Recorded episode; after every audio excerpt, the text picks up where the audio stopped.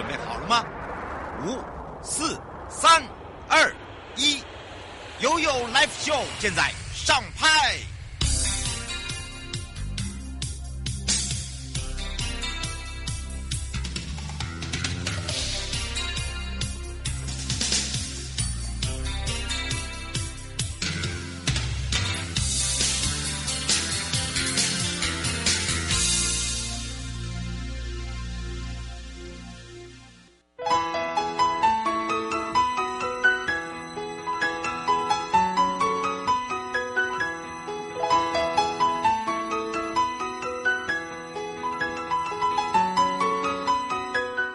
到了 YouLive Show F M 零四点一 正声广播电台，陪同大家，我是你的好朋友瑶瑶。回到了 YouLive Show 悠悠诊疗室，聊到的是呃家长们的孩子若有自闭症有没有办法呢提早了解。那么我们也邀请了这个儿童心智科哦，包含了呃如果没有办法呃进入这个大医院哦，这个时间紧迫的话啊、呃，也可以哦、呃、利用一些呃这个外面的。呃，这个身心科啊、呃，或者是身心医院啊、呃，或者是诊疗所，那么呃，包含了身心诊所，你只要看到类似的，其实都可以很好的查询。那我们常常在讲到说，呃，这个所谓的自闭症到底是什么？其实现在越来越多人认识什么叫做自闭症了。呃，只要是早期疗愈对孩子的重要性，你只要父母愿意的话，只要发现异于同级的反应，好，就一定要有所谓的那种警觉性。那当然，确定到底是不是自闭症，我们现在就来看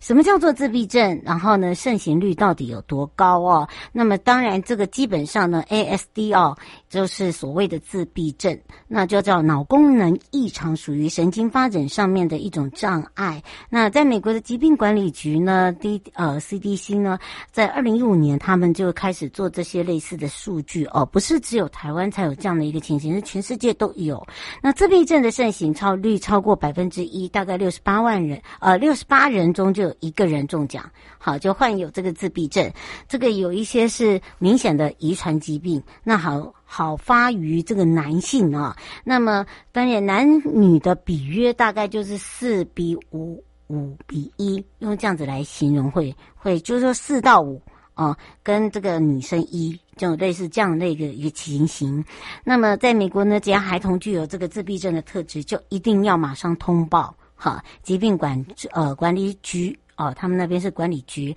那么台湾盛行虽然逐年增加，但是还不到千分之二，原因就是因为我们的鉴定时间是五年一次，通报系统呢可以不要领手册有关，所以很多人的父母没有领到手册的同时，他也因为没有去申请，所以有很多的。你们呃，大家现在讲的黑数哦，就不了解，所以不清楚。呃，跟美同做呃美国的做法就是比较不大一样。美国是呃，只要你有发现就通报，然后因为它不是只给你社会福利，而是要怎么样让它呃，如果是轻症的话，可不可以回归到正常的孩子生活？好，这个是比较重要的一点。那自闭症不是妈妈教养错误哦，好，这可能要跟妈妈们说哦，这是跟遗传基因有关的，就是我们那个颜色的配对体有关的。那自闭症发生的原因呢？呃，医师也有讲到，虽然目前呢都是说遗传啦、基因啦，不过呢，呃，不可控基因是会突变的。所以我们没有办法去控制它，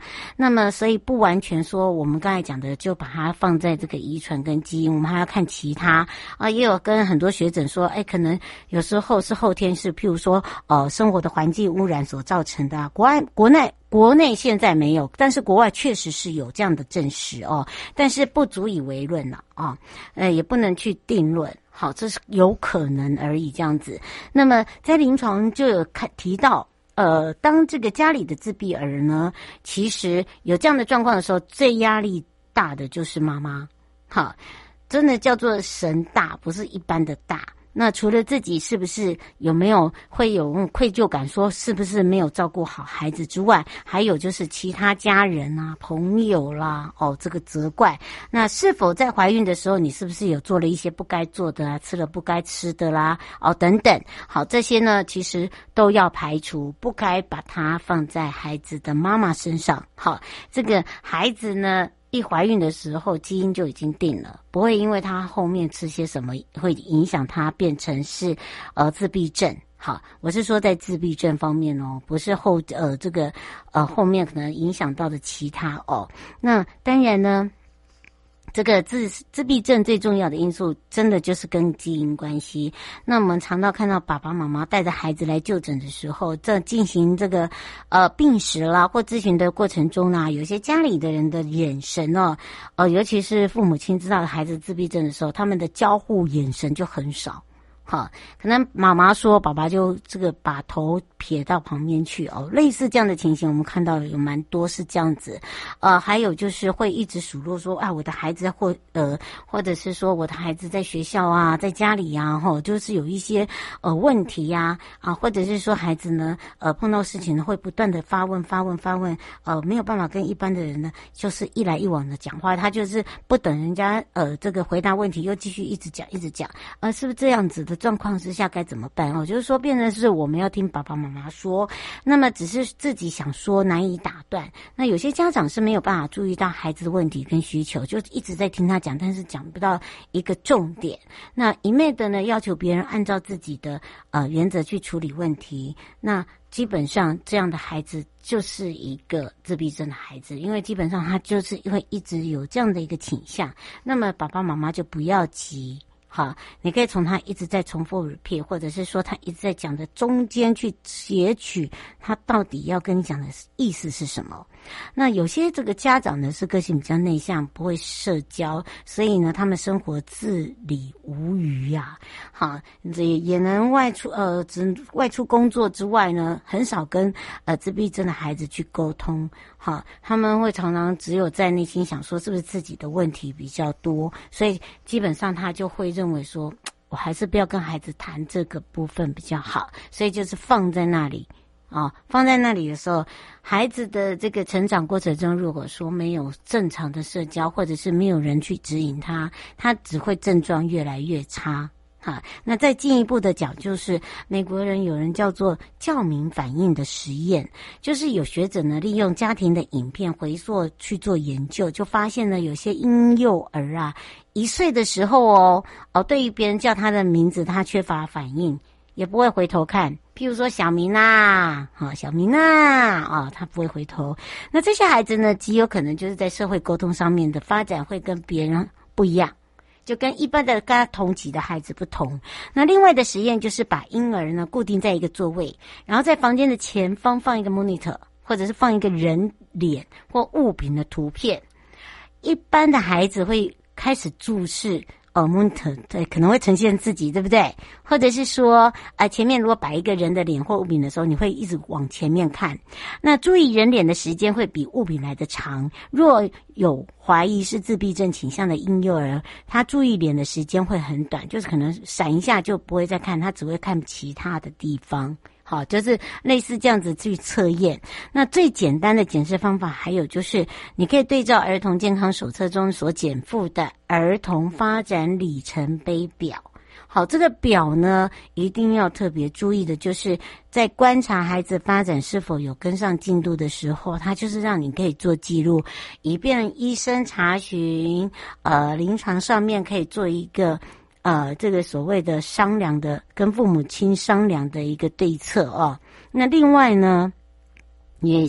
也有给爸爸妈妈做的一个检核表，它是同步都在那个手册上，不只是检查它整个的一个发展的速度，也能够对照，就是说孩子的特殊问题跟状况状况哦。就等于是说你早发现，我们就来早朝这个方向来去做检查。那认识自闭症的特质，有任何的问题，简单讲就是就医，没有说啊那我看看的话他会不会比较会会比较好，或会转好，不会，他只会呢越来越不好。那另外呢，医生也有建议哦，家长也能够根据自闭症的特质，好、哦、他一定有他的特质，来检视一下他的行为举止，看是不是需要看儿童身心科医师哦来做评估。特质就是不会跟人互动，不善于互动哦。那自闭症的孩子在婴幼儿期呢，他们在社会沟通发展能力方面就呃跟一般的孩子有所差异。譬如说啊，家长会呃观察到别呃孩子不理人，不看人，眼神很少接触，对焦啦。这样讲比较快。那叫他的名字不回头看，缺乏跟人家分享，或者是有那种情感交流，譬如说喜怒哀乐，这样最简单。常常自己玩，然后呢也不会融入在呃这个团体里面，这就要特别注意了，因为他很少互动，就缺乏兴趣，专注于自己的兴趣事物上。那自闭症的小孩呢，较少模仿跟沟通，好，所以也比较难去观察别人他面部的表情跟肢体语言。那么这种所谓的很多人讲的不懂得察言观色，就这样来的。那么还有医生就讲到说说还有叫做高功能自闭症哦，他很有丰富的语言能力，在维持你来我往的互动跟对话中呢，常常没有办法开启话题，但是他很懂得讲话，会一直讲一直讲。好，不懂得掌握就是转换话题的那个契机，有时候不知道如何结束话题，所以你必须要帮他结束。好，这个叫做呢高功能自闭症中的丰富语言的能力非常的强。好，这很特别。那团体中呢，常常因为不在意别人的动向，嗯、呃，不理会别人的想法，显得就是搞不清楚状况，然后也不会理解别人的游戏规则或者是讲话方式。好，然后很过度的超然，就是啊什么我什么啊，一昧的就是他只想到他自己现在要做什么，所以很难拿捏说他的呃这个关系中的亲。呃，亲近啊，哦，还是不亲近啊？有时候他还会很日落哦，好，你不要说他是很冷淡的哦，有时候真的就很冷淡。好，就是很难维持长远的亲密关系，这样来形容会比较好。那特质二就是会固定或重复的生活，跟一般的固定性不一样，出门走定型一定的重复的道路，好，固定的衣食住行的习惯，有非常局限跟固定的兴趣，采用单调跟反复的玩法，好，不愿意去改变他周遭的环境，有变动他就不能接受，他就会抗议，就会大叫，会哭闹。好，那当然这个呢，呃，基本上呢就是属于呃这个只能固定重复的生活。那还有的就是顾着使用重复性的语言、动作、物品，不喜欢其他的变动，很在意一致性，譬如说摆东西摆在这里就是这里，几点八点睡觉睡觉睡觉，他会告诉你睡觉。好，路线走这里就不能走那里。好，一般人来讲他会很强烈的对比。那再来就是呢，自闭症的孩童过度的坚持哦常规，好，特殊的仪式哦，在生活中呢坚持很多的步骤，你一定要照步骤，不然的话他会抗抵抗的很严重。好，有明显的偏食问题，就是他的要吃什么就吃什么，他不吃打死他也不吃，好，就只固定吃那某几种。那么另外特种三呢，就是语言跟沟通会出现障碍，通常有严重语言障碍沟通了哦，最容易就是被爸爸妈妈发现这样的特质。如果孩子没有照着语言发展走的话，他的言语是不是用来呃沟通，是用来玩，好，或者是他会自己自言自语，这时候你就真的要特别的注意，不要认为说啊好可爱哦，好乖哦，好，他都可以自己在那边自言自语玩哦，这真的是要特别留意哦。有时候大人想的跟跟我们实际上我们看到的状况是不一样的哦。好，自闭症呢，在了解他人的口语、手势、表情跟肢体语言的方面呢，是跟别人不同程度的困难。百分之五十的自闭症儿呢是没有沟通的语言，有言语的病童呢，也常常会表现出像鹦鹉模仿，好，譬如说我吃饭、吃饭、吃饭。吃饭，哈，那我们常常在讲到，这就是代名词反转、答非所问，然后声调呃缺乏很多的变化，哈，他不会说吃饭喽，不会，他只会吃饭吃饭，好，就类似这样的一个情形。那自闭症营呢，呃，其实你说他有没有特效药？没有，只有早期治疗。简单讲就这样，因为呢没有办法彻底根治，所以你一定要早期知道，训练得当。要这样子讲，好，他们甚至也呃也有了不起的成就哦。你不要认为他们就是只有这样，很多的天才都是自闭儿，好，这个不是开玩笑的，因为他们能够看到被忽视的细节，因为他们有某些的坚持，很细心，好，而且是呃这个心无旁贷的去学习一件事情，没有杂念。好，所以自然它的成功率真的就很高。呃，医生也分享说，曾经有家长看诊的时候提到哈，说没有看过孩子学过琴，但某一天他竟然可以马上弹出一整首曲子，太惊讶了，是天才儿童吗？哈，一问之下才知道哦，原来楼上的学琴的姐姐正在练习弦曲目啊，弦音的那个弦。啊，然后呢，孩子听过两次，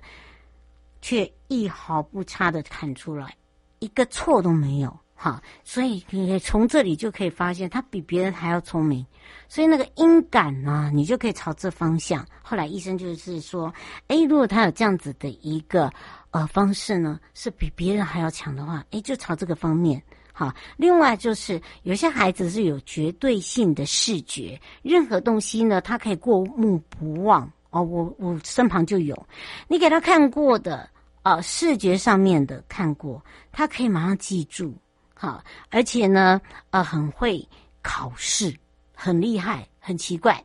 所以我常常在讲说，老天人关上了这扇门哦，就帮他打开了另外一扇，很能听，语言好，很会考试。就是不理你，就是所谓的口语障碍。好，那当然呢，他一定还有给他其他的优势了哦。所以进行这个疗愈的同时，就会针对呢，呃，这个所谓的缺乏部分来进行补足。这方面的爸爸妈妈，你们就不用担心了。哈，时代进步，很多的方式，我们也是潮潮流着这样的一个这个潮路在走啊。如果未来能够有提早确诊的话，及时治疗，其实这些特殊孩子呢，呃，就不会持续封锁自己的世界里面。长大以后呢，就不会整天待在家，没有办法工作，只会依赖人，就没有办法独立。所以国外现在开始哦，就是两到五岁呢，如果已经是确定确诊是所谓的自闭儿的话，他们就马上有一个正确的治疗方式。九成的自闭疗自闭儿哦，他们在发展语言跟智力测验评估上呢，你会发现，你看早疗的就是整个成绩往上。好，你会看到的是正成长，而不是往下掉。所以呢，呃，基本上自闭症的孩子都是在三岁前确诊的哈。去，呃，在国外来讲，就是等于是爸爸妈妈有带到，呃，这个医院诊所来已经确认了。那因为三岁后呢，有一些孩子的能力可以经由学习去治疗，所以他可以很快速的赶上一般的孩子，你就不会把他认定他是自闭儿。他只是有那个倾向，那让爸爸妈妈呢，呃，不要再忽略这个问题。有这个问题的时候呢，真的就是提早就医哈。我们常常会听到医生专家在呼吁，多多陪伴孩子，去观察他，你就知道说他的孩子，你的孩子不要说他的孩子，你的孩子现在的学习能力、好沟通能力、语言能力、辨别能力，这些哦都是在你日常生活中就可以一目了然的。哈，只是看你愿不愿意花心思在这上面去了解。那如果你怀疑说他有这样的一个成长过程中，诶，可能就是像我刚才讲的有类似这样的一个情形，不用担心，你马上找这个心智科的，不管专家啦、呃老师啦、啊、呃、或者是呃医生啦，这千万就是不要错过早疗黄金期啊。我一再的提醒啊，那当然，如果说你不了解的话，你觉得哎，这个好像就讲到我的家庭的孩子，有一本书叫做《零到六岁儿童发展指南》啊，这本书也是公教书，就等于是说公卫书哦、啊，提供给呃一些医护人员做一个指引，但是它是可以外界的哦、啊。有类似这样子的一个爸爸妈妈呢，我们都非常欢迎来去呃这个租借，甚至呢呃它也有电子书哦，大家可以来看一下啊，了解一下，它里面有一些评量呢，可以让这个爸爸妈妈自己去评量，好，这样别人也看不到。好不好？一开始可能你会很难接受啦，但是我觉得就像刚刚这个我们在空中里面讲的，也让这些医生呢来提醒大家，就这些问题呢的存在性呢，就在于爸爸妈妈你要不要让他早疗、早期治疗、早点发现、早期治疗，就恢复到原来，而且他会比一般的孩子还要聪明哦，千万不要小看他了。好，回来的时候呢，我们就要带大家进入领航员时间喽。大胆，朕要你们泡一杯好茶，你们泡这什么东西啊？啊，陛下，您别怪他们了，来试试臣妾精心挑选的福寿梨山茶。嗯，香气清雅，余韵浑厚，就像贵妃善解人意一样，深得我心啊。这茶好，朕重重有赏。谢陛下。福寿梨山茶，茶中极品。订购专线零二二三六一七二六八二三六一七二六八。广播用听的不稀奇，用看的最接地气。正声广播公司打造全新影音平台，现在就上 YouTube 搜寻看正声，提供你在地的新闻报道、实用的健康资讯、多元的生活内容。耳朵听正声，眼睛看正声，记得按赞分享，还要打开小铃铛哦。正声 F M 一零四点一，生活保健样样第一。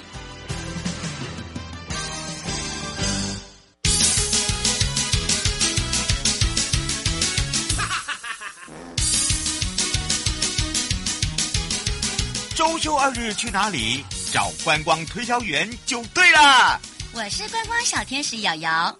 让我们一起悠悠玩乐趣。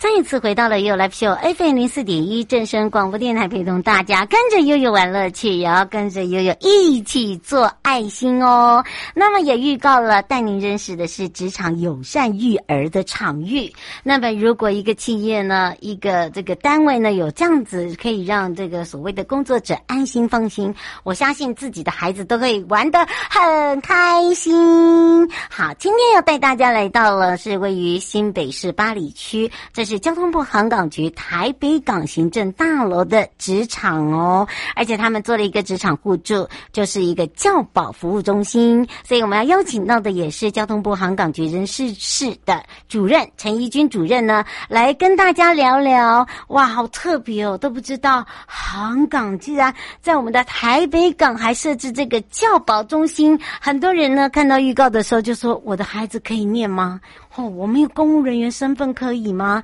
我如果只是住在隔壁可以吗？好，我也是一个职场妈妈可以吗？哦，这些问题不能问我，好不好？不是我说的算。所以我们赶快呢，来让陈主任跟我们全省各地的好朋友打个招呼。哈喽，嗨，悠悠，还有各位听众朋友，大家午安，大家好，我是航港局的主任，我姓陈。嗯，当然，今天怡君主任呢，我们要来开放零二三七二九二零哦。这个一放上去预告的时候，大家就说怎么那么好，尖叫啊，说哦。这个如果是我的话，马上第一个火速哈、哦，排队也要排到。好的，其实大家都知道哦，这个听到了有这么好康，尤其又是教保服务中心，一定要是航港局的人员，马上就有人说，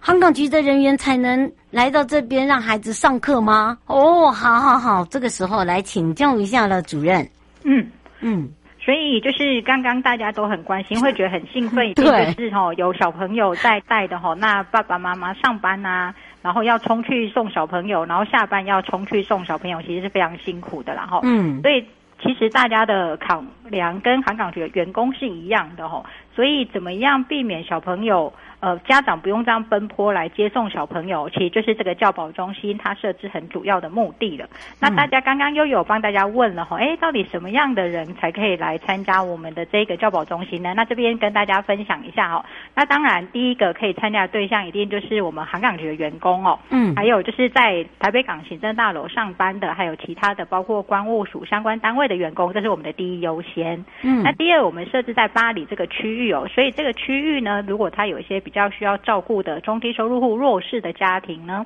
他们如果有小朋友符合年龄的，那这是我们的第二优先。嗯，那接下来呢，就是其他所有的民众呢，就是我们的第三顺位。所以原则上，只要每一个优先顺位有空额的时候，那我们的家长都可以来做报名的动作。谢谢。嗯，是刘小姐想请教一下主任哦，她、嗯、说如果依照您所说的话，呃，这个通呃，这是第一次办理吗？还是这是刚成立的一个这类似像幼教中心一样？哦，这边跟大家分享的是呢，这其实是我们航港局第一次来做这件事哦。那为什么会想做这件事，其实是有原因的。那大家应该知道这几年呃，台湾的生育率其实非常非常的低，在全世界都是倒数第一的齁。嗯，那这其实呢，小朋友越来越小会影响什么，就是以后我们没有新的劳动人口，然后呢年轻人要养更多的长辈哦，其实是负担很沉重，那也会影响到我们的社会负担跟经济的发展哦。所以其实行政院在很多年以前就看到这个问题很严重，把它当做一个国安的问题来处理。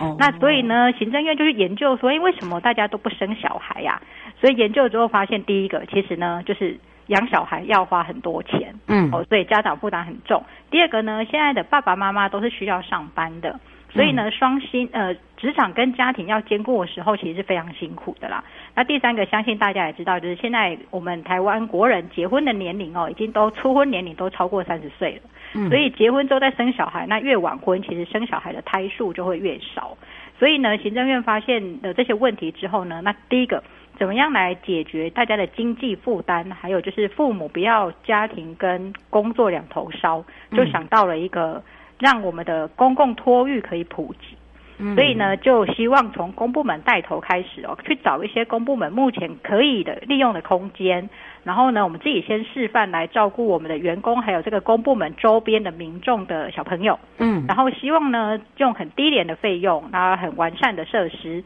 然后让家长可以放心的把小孩放在这，然后呢这样的话，第一个负担很便宜，第二个是又很就近，所以呢希望大家会因此有就是会想要提高他想要生育小孩的这样子的意愿，所以这个也是航港局配合这样的政策之后，我们来做这样的事情。所以我们预计在今年的八月，是我们第一次要把我们这个呃崭新的教保中心来做开幕跟成立的动作。谢谢。嗯，是欧小呃欧先生想请教一下哦，他每天都要经过台北港，对，他说那个台北港行政大楼那边基本上没有空地呀，啊，他说你是用哪一块去成立的？哦，其实这个场地呢，呃，先说，因为我们以后是教育部在管辖的，所以它对场地有限制。那教保中心它可以成立大概在我们办公大楼一到四楼内是可以的。所以航港局呢，因为台北港刚好是一个有一个候船的区域啊，哦，对。那我们在一楼的地方有一个候船室，那我们那个候船室现在是闲置的。所以我们在一百零九年的时候就把这个闲置空间请国教署找了专家来看了之后，发现蛮适合，而且采光采光非常的好，所以呢我们就经过同意之后，我们就选了这个闲置的候船室来作为教保中心的场地。嗯，是哦，呃，这个是胡小姐想问一下，她说你这个教保跟托婴一样吗？是年龄层是大概是几岁到几岁？呃，这边简单分享一下哈，托婴哈，托婴的小朋友大概是零到二岁是托婴，好，嗯，那接下来二到六岁呢，就有教保中心或是我们一般大家知道的幼儿园。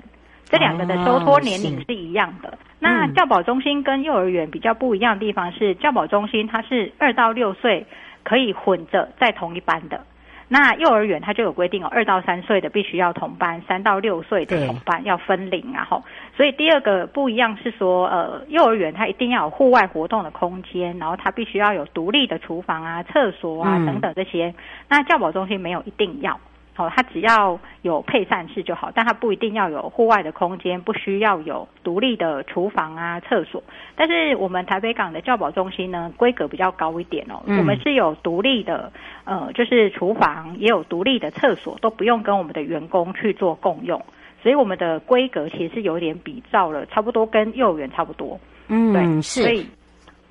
所以它它整个的一个这个陈设，就是在我们整个原本哦，在我们的这个港务在等于是说在台北这一区的后方那边，应该是这样讲吗？嗯，对不对？你的后方是指就是在这一栋，在这一栋里面。对，没错，它在这一栋的一楼。嗯，所以它是用一整层的一楼吗？呃，应该不是，因为其实台北港的行政大楼非常的，一层楼就非常非常的大。嗯，但是它有一个独立的区块。是，对对对，就是不会跟其他的旅客混用出入口，它是有自己的独立出入口。嗯，是。呃，刘小姐说已经开始报名了吗？您说八月就开始了耶。不好意思吼，已经开始报名了。我们上个礼拜开始报名之后啊，很火速的，其实以现在其实是额满了。嗯，呃，我们目前的话预计招收的是六十个小朋友，嗯，二到六岁。那预计的是一个小呃一个班是三十个小朋友。那目前是额满，那有几位在候补当中。嗯，所以如果说，因为其实小朋友他陆陆续续的会有入入学，或是他可能之后有别的考量，或是年纪大了之后他就会离，就是会去就读国小啊等等。所以我们每年每学年都会有一个缺额的时候，大家如果有兴趣的话，都可以随时注意公告之后可以来做报名的动作。嗯，这个公告在哪里可以看得到？呃，我们的财我们的经营的单位是我们的一个三之三生命教育基金会。嗯，那它针对台北港部分会有专区。嗯、哦，然后我们会在专区里面的来做公告。是，那当然这个未来的部分呢，也是由教育部来这边托管嘛，对不对？呃，应该是说教育部它是一个督导的单位，嗯，那它有法规，那我们是委托给就是非盈利的法人，就是这个基金会来经营，所以会由教育部、航港局还有这个委托基金会三方一起来依照相关法规来去管理这一个教保中心它的服务的品质跟教学的品质。嗯，是，呃，这个是方小姐，她可不可以再问一个问题？就是呃，如果有幸的话，呃，这个呃来这边候补有到的话，基本上它也是像一般的上学的时间吗？对，我们的小朋友呢是七点半就可以来入学了，就可以来送到我们的这个教保中心，嗯，然后到五点哦。那五点以后呢，一般的教保中心或幼儿园，它会有一个延托的服务，就是可能有家长他比较晚没办法下班，嗯，所以我们是可以提供延托到晚上的七点。那当然就是五点到七点这边会着手一点点的费用这样子，那就看家长的需求。嗯，是，所以大家可以很放心哦，又由这个三之三，它本来就是一个教育基金会了。对，所以呢，大家就可以很放心这些师资。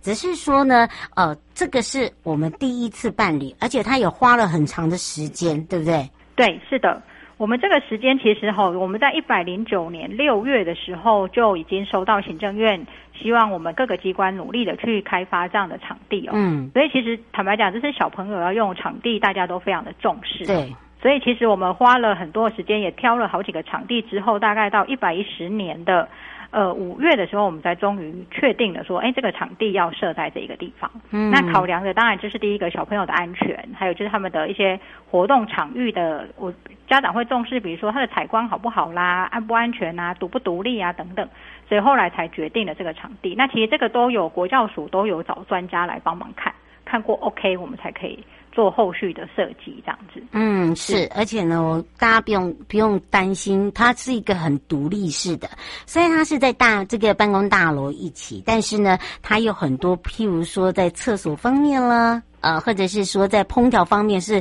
呃是独立的嘛，对不对？是，没错，它所有的东西都是自己用。不需要跟我们的职场上其他的大人或其他的旅客一起共用，完全不需要共用。所以这个也是我们刚刚提到的，我们教保中心它的设置的规格在硬体上面，我们的要求是比较高的，就是希望小朋友的安全还有家长都不用担心这样子。邱小姐想请教一下，她学费贵吗？哦，学费哦，这个大家都很很注重这件事情。哦，那这边跟大家讲哦，就是呃，其实这个案这些专案都是行政院刚刚提到了，他希望减低家长的负担，所以其实学费超超超便宜。哦，真的吗？学费一个月一个月只要两千块，而且含补餐的费用一起包了。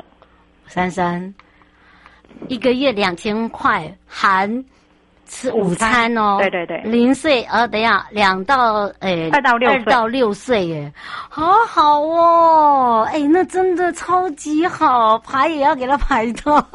好，所以呢，哎，大家哈、哦、有听到，哎，其实要要要有这样的一个企业文化，又从这个公部门哦，其实这个公部门要做足了很多功课，哎，我们要摸着良心讲，对不对？人事主任，尤其自己人事主任，你要看的更要更多哎，尤其是在人事上面的一个安排，后续的部分，我觉得呃虽然是交由三之三，但是后续的部分不可能全由他们，我们这边还是会有一些呃这个互动或者是互助的部分嘛，对不对？是，这边呃也跟大家保证哦，就是说其实教育部对于教保中心它的经营有很多的规范。嗯，那包含了我们委托给三之三基金会之后，不是航港局就没事哦，所以其实他每年的一些做法，我们都要定期不定期的去做一些查核。嗯，那也会有主管机关部分，他会依照时程的部分来做评鉴等等哦。所以其实就是我们航港局当然不是这一块领域的专业，但是我们也是从一百零九年找场地之后，自己也开始做功课，那也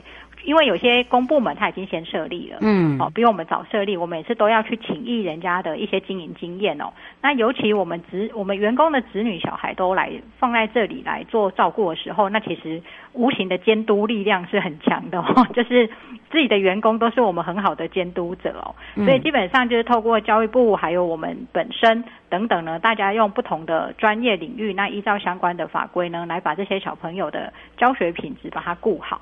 嗯，是，就是等于是说，让父母亲哦可以安心在这边工作，然后呢，你会看到孩子又可以玩得很开心，对不对？是的。哦，所以大家不用的把这个教保教保员跟，就像刚刚他呃这个主任讲到，幼儿园跟教保不大比比较不大一样哦，而且我们这个也是小班制，一个班是三十个人，只有两个班。你不要讲什么，它这个里面的陈设就非常的可爱。我刚才看到那个厕所，看到一个就一个开心，我说哦，这个看了明亮舒服，好，哦，待在这边也开心。哎，其实我们在整个里面的陈设，是不是可以请主任介绍一下？我觉得那个颜色就让大家好讨喜哦。哦，其实谢谢悠悠有注意到我们提供的资料哦。就是坦白讲，因为这是我们员工以后他的小朋友要读的，嗯，所以员工他们其实都有参与了。呃，我们这个过程里面呢，大家多多少少都可以提供他们的一些想法哦。嗯，然后所以呢，包因为我们这个空间它本来是闲置，所以其实是教育部补助了我们七百多万哦。嗯，我们整个去把它重新做了呃整修哦，做了整修，嗯，所以里面采用的颜色呢，都是一些感觉让人家觉得很温暖的。那我们刚刚有提到，我们重视采光这件事情，嗯，哦，采光必须是非常明亮的哦。那另外呢，小朋友因为就是他们会使用到的一些场域，包括大家刚刚悠悠提到的厕所等等，也是同仁呢都特别去挑了非常可爱的，就是让小朋友上厕所之后会觉得很开心。不只是小朋友，我觉得我们自己上的也很开心，好不好？所以就是我觉得就是呃，教保职场教保中心它有个特色，就是我们的员工他们其实都可以看到这个的进展，嗯，所以同仁他们在设计的时候都会以自己是家长的角色，希望这个环境是温馨的，小朋友会喜欢的，所以我们在色彩上面的运用就是都会走非常柔和的颜色。哦，那个那个太缤纷了，我跟你讲，它的那个缤纷不是亮的，是那种很柔的。就看了一个就好可爱，就是一个会那种爱不释手，好，就是觉得哈，哦，待在这里一个空间哦，看看到孩子玩，自己心情也会跟着好。会不会未来会想到把我们自己整个整整栋也来改改变一下这个成色呢？会不会有这样子的一个规划？呃，那可能要有金主来带动才可以，因为现在是因为希望可以提高我们台湾国人的生育率哦，所以政府花了很多的资源在这一块，嗯，所以我们刚刚提到两千块，其实对家长来讲负担非常非常的大。哎，欸，两两千块还有包餐呢，欸，这是在重点，好不好？对，而且餐还是要符合健康营养的相关规定哦，绝对不是说随便吃吃而已。真的，我觉得那个是一种幸福，如果能能够读到的人，我相信哈，哦，他会很开心。开心的工作，好，工作到很晚他都甘愿了，因为那那种等于是看到孩子开心，然后自己也开心，是没错没错。那如果爸妈开心的，那他可以安心稳定的在我们的职场上工作，那其实对我们的企业或对公部门来讲也很棒，因为我们的员工他的心情稳定，那自然在工作上的表现就可以更投入，所以我觉得这其实是一个双赢的措施。嗯，时间上也呃这个很好的规划，对不对？然后呢，在这个利用这个呃孩子上课的时间，也不用太多的担心。好，就是师资的部分不用担心，环境上面也不用担心，所以呢，呃，基本上做家长就可以很放心的把工作做好。我觉得工这个孩子的一。这种所谓的一点点的一些呃不舒服啦，或者一点点的事情，都会去影响这个父母亲哦工作的态度哦，所以我觉得这点也有考量到，所以他们在神圣的在选呃所谓的委任中心的时候，我想他选到了三之三也真的很不错，因为他们在做这个生命教育，我看过他们的绘画本，是非常棒的哦，就是常常会有一些呢那种所谓的呃我们在育政里面教那个生命教育，它有做一些连贯性哦，就跟亲。值哦是有相关的。那最后呢，哎、呃，我们还是提醒大家哈、哦，如果说真的很想要的话哈、哦，这个候补会还不错啦啊，看看有没有办法补上了。不过也要非常谢谢航港局人事室我们的陈怡君主任哦，把这么棒的分享给大家，哦，看到他的陈设我就开心了，所以也很开心的谢谢我们的怡君主任，我们就下次空中见哦。好，谢谢谢谢悠悠，谢谢各位听众，下次见，嗯、拜拜。拜拜。